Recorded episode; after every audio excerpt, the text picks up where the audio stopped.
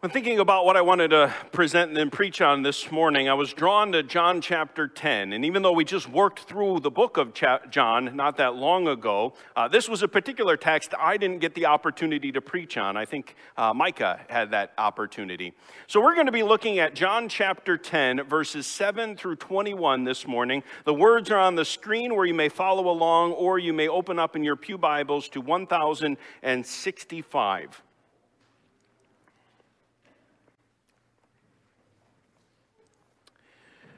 Again, the Gospel of John, chapter 10, starting at verse 7. So Jesus again said to them, Truly, truly, I say to you, I am the door of the sheep. All who came before me are thieves and robbers, but the sheep did not listen to them. I am the door. If anyone enters by me, he will be saved, and will go in and out and find pasture. The thief comes only to steal and kill and destroy. I came that they may have life and have it abundantly. I am the good shepherd. The good shepherd lays down his life for the sheep. He who is a hired hand and not a shepherd, who does not own the sheep, sees the wolf coming and leaves the sheep and flees, and the wolf snatches them and scatters them. He flees because he is a hired hand and cares nothing for the sheep. I am the good shepherd. I know my own, and my own know me, just as the Father knows me, and I know the Father. And I lay down my life for the sheep. And I have other sheep that are not of this fold. I must bring them also, and they will listen to my voice. So there will be one flock, one shepherd. For this reason, the Father loves me because I lay down my life that I may take it up again. No one takes it from me, but I lay it down by my own accord. I have authority to lay it down, and I have authority to take it up again. This charge I have received from my Father. There was again a division among the Jews because of these words. Many of them said, He has a demon and is insane. Why listen to him? Others said, these are not the words of one who is oppressed by a demon. Can a demon open the eyes of the blind? This is the word of the Lord.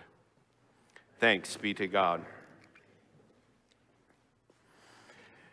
Very many years ago, I remembered that I happened to just somehow watch this daytime television show that, while I was watching, had this featured segment where a reporter would take a dart and throw it at a random spot on a map. And then he would travel to that spot, and here revealing the age, he would find a phone book and he would flip through the pages and just point at a random person. And then he would go and do an interview, a feature segment on that random person. And when I happened to watch this particular episode, uh, the person that they randomly came to was this woman named Regina. She was a 41 year old woman who wasn't married and had no children, and talked about her love of life, her uh, tattoos and piercings that she had gotten, her skydiving adventures, the road trips that she liked to go on, and the ways that she just found pleasure in life. But then, what caught my attention was the reporter asked one of his favorite questions to ask in these segments, and that was the question to Regina what gives your life meaning? And as soon as that question was asked, the Regina who had been answering quickly these questions and talking about her life paused. And then she started to weep. And she said, and I quote, I don't really know my reason. I think that there is a reason why we are here, and I'd like to know what my reason is. And she said that again as she wept. And then watching that, and the reason why I remembered it is because my heart broke for Regina. And my heart breaks for so many people like her that walk from day to day throughout this life and they, they live and they get involved in activities, but they can never really answer the question, why? What brings meaning to your life? What keeps you motivated every day? Where do you find excitement and, and joy? And why do you press on? I ask you those really important questions in the context of this text. I, I will explain more fully later, but I, I chose this text primarily for verse 10, where Jesus says, The thief comes only to steal and to kill and destroy. I came that they may have life and have it abundantly. Now, when Jesus talks about they, he's referring to what he in this text is calling sheep. And in this text, throughout this time, Jesus goes through this familiar metaphor where he connects the people of God to sheep. And he does that because his audience at the time would have known very well what it meant to have and to keep sheep. Obviously, people owned sheep so that they would be able to provide wool for them and meat for them. But in order for those sheep to do what sheep were meant to do, uh, they had to be looked after and, and protected and cared for. Shepherds were needed to lead them to places where they could drink and good food that they could eat. The shepherd had to be there to watch and protect them from all of the many dangers that were often prevalent and around at this time trying to protect and preserve them. And in that context, Jesus says first, the thief comes only to steal and to kill and destroy. In the metaphor, Jesus is talking about the reality that one of the great dangers of sheep is that somebody who doesn't own them could come along and snatch them from their owner just take them and use them instead of the owner's desires, but for their own purposes and for their own desires, to kill for meat or to use and to destroy. Later on in the text, Jesus will also refer to the work of a hired hand. Unlike the owner of the sheep, this is someone who was just paid to look after them. And because they were just a hired hand, their love for the sheep wasn't the same. And so, as Jesus explains, when a threat comes along like a wolf to, to snag one of those sheep, the hired hand thinks, go ahead and let the sheep go. I'm not going to throw myself in there and get involved. I don't want to lose my own life for the sake of somebody else's sheep. And so the hired hand would walk away. Now, in this analogy, it's pretty easy to understand who Jesus is talking about when he talks about the thief and the hired hand. Uh, first of all, the thief would be the devil and his allies in the world and his hopes. When you think about purpose and meaning for your life, when you think about things that bring you joy and excitement and keep you motivated, we have to recognize that the devil has plans. He has hopes for your life. He has things that He would love to see you give your life to. And so many people have bought into those ideas. I have a whole list I could go through, but think about what many people often live for because of the mundaneness of our, our daily work life and the burden that that often can be, people live for the weekends and the substances that they can imbibe in order to bring some false sense of relief, some bit of a, a joy that's euphoric, at least temporary. And so, what do they live for? They endure the weekday so that they can live for the weekend. People live for the accumulation of funds thinking that as long as their bank account is flush, well, then life will be okay. Those funds can provide security.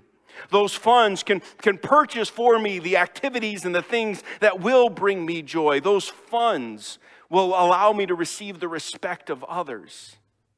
So people live in order to build their bank accounts.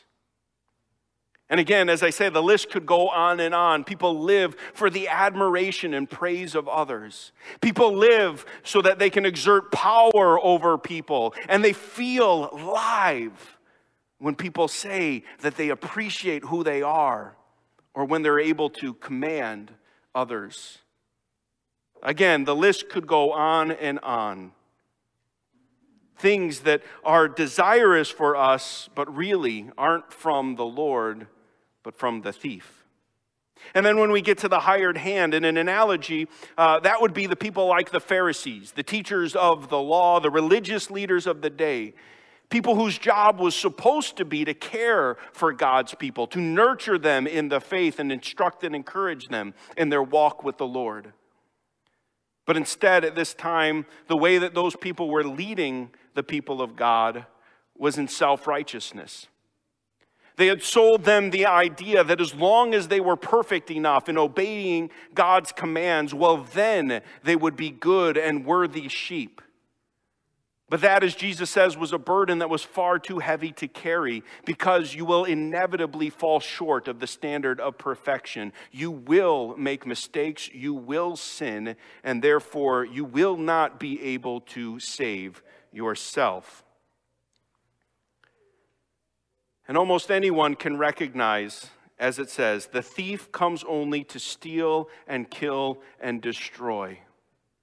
And when people live for those types of things, their own self righteousness, substances, glory, praise, that doesn't add to life, but it often takes away from it. I've said it before, and I think it's worthy of repeating. You don't have to be a Christian to recognize that no true life can be found in giving yourself to the addiction of substances. An atheist knows that that is not the path toward true life. You don't have to be a Christian to recognize that money cannot buy you happiness. An atheist would be able to see how many people have won the lottery and filled their bank accounts with money beyond their imagination, and then afterward, their life was miserable to the point where their suicide rates are higher than the average population. Why? Because true life cannot be found there. So much of what people would say gives them purpose and meaning falls far short of exactly that. But into that need, Jesus in this text tells us a little bit about himself. And first of all, he says that he is the door meaning that He is the only way to the Father. He is the only way through which any and all must enter if they are going to be a part of the flock of the Lord. You can't get in in your own power and strength, your own perfections. You can't find another way into the fold. The only way to be a true sheep of God is by putting your faith in the person and work of Jesus Christ. And then in Him, you find sanctuary protection, and provision. And then, in comparison to the hired hand and the thief that are either actively seeking to destroy or doing so through neglect, Jesus calls himself the good shepherd. And he is a good shepherd because he genuinely cares for his people, the sheep. He knows them by name.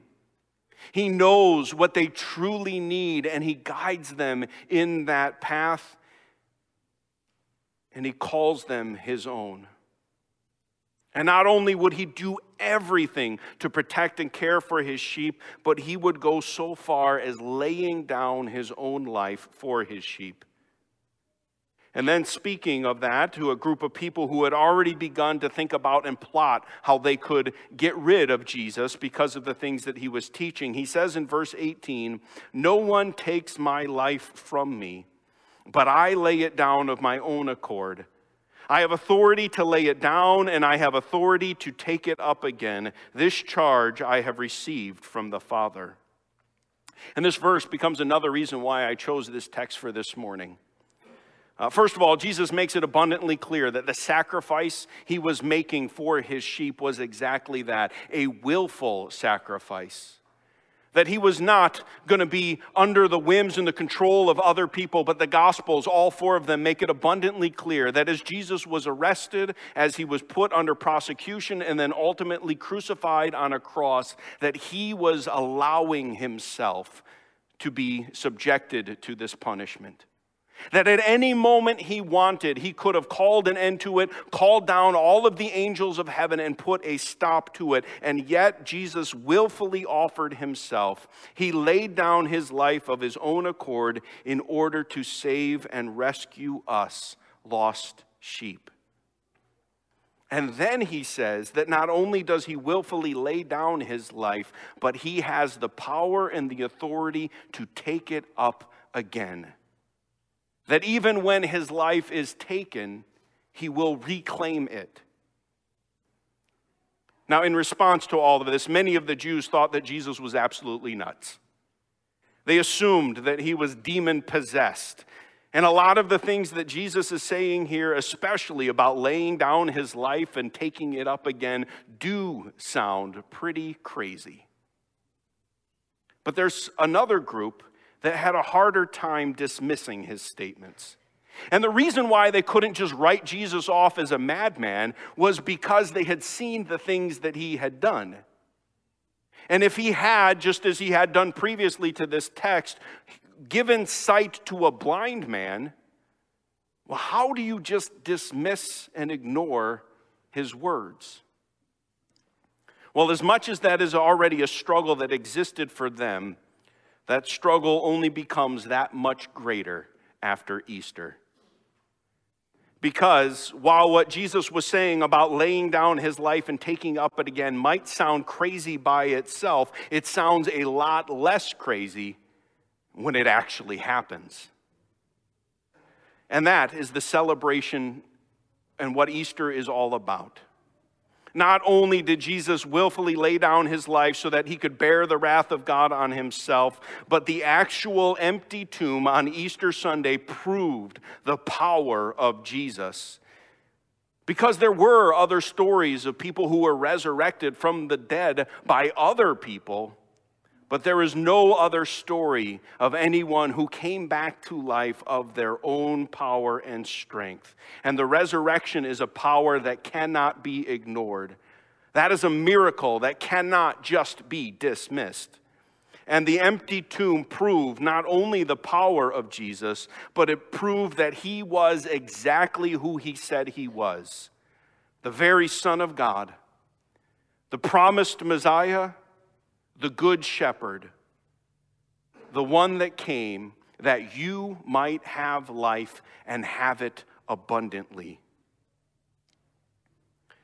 Throughout this season of Lent, as a church, we've been focusing on our response to the sacrifice of Jesus, looking at the text from Romans 12 that challenges us to present your bodies as a living sacrifice, holy and acceptable to God, which is your spiritual worship.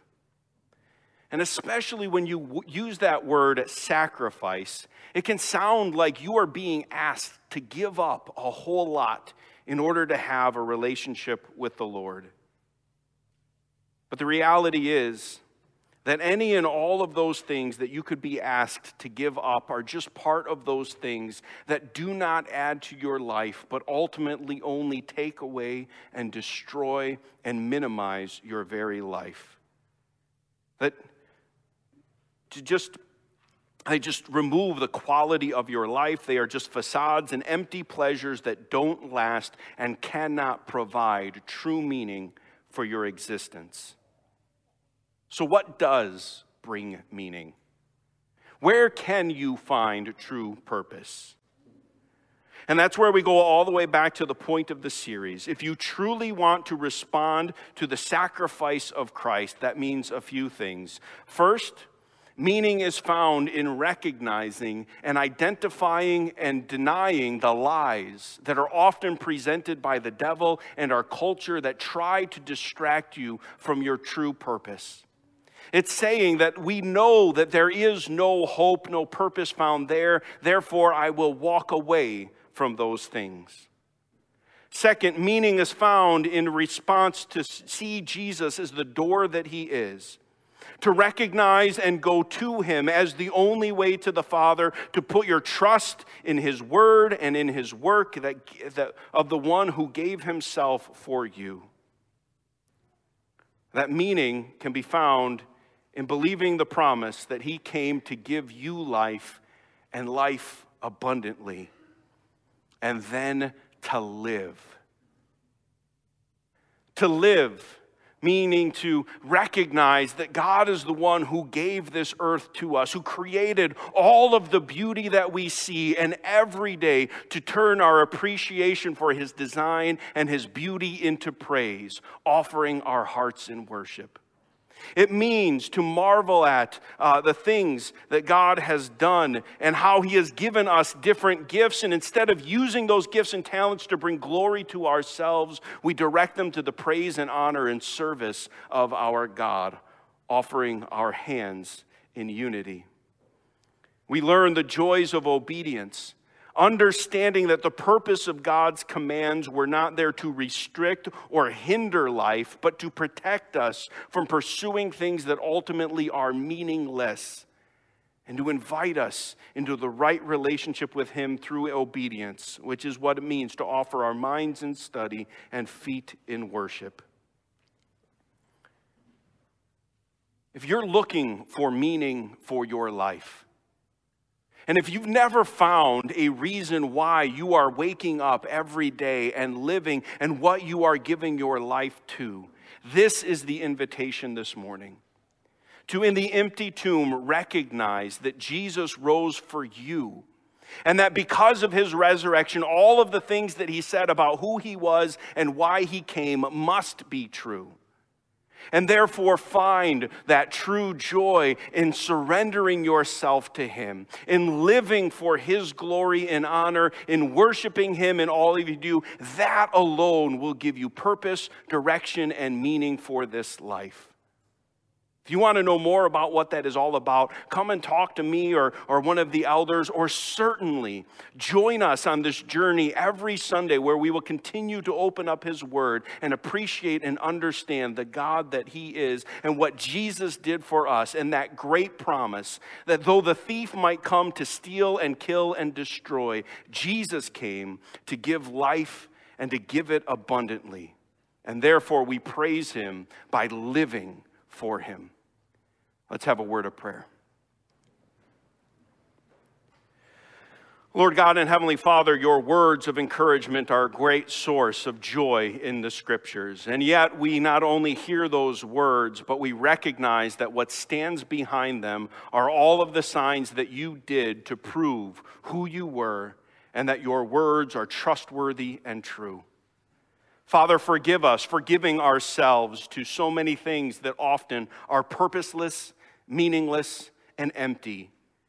And I pray that we would turn away from those and call us once again to a right relationship with you where we can serve you as you call us. And as we do so, as we find your word and submit ourselves to it, may we find that abundant life that you have promised, not only in this world and in this age, but in the world to come. Lord, thank you for that great hope, that great comfort of knowing that because we belong to you, that you love us and that we have a reason to live.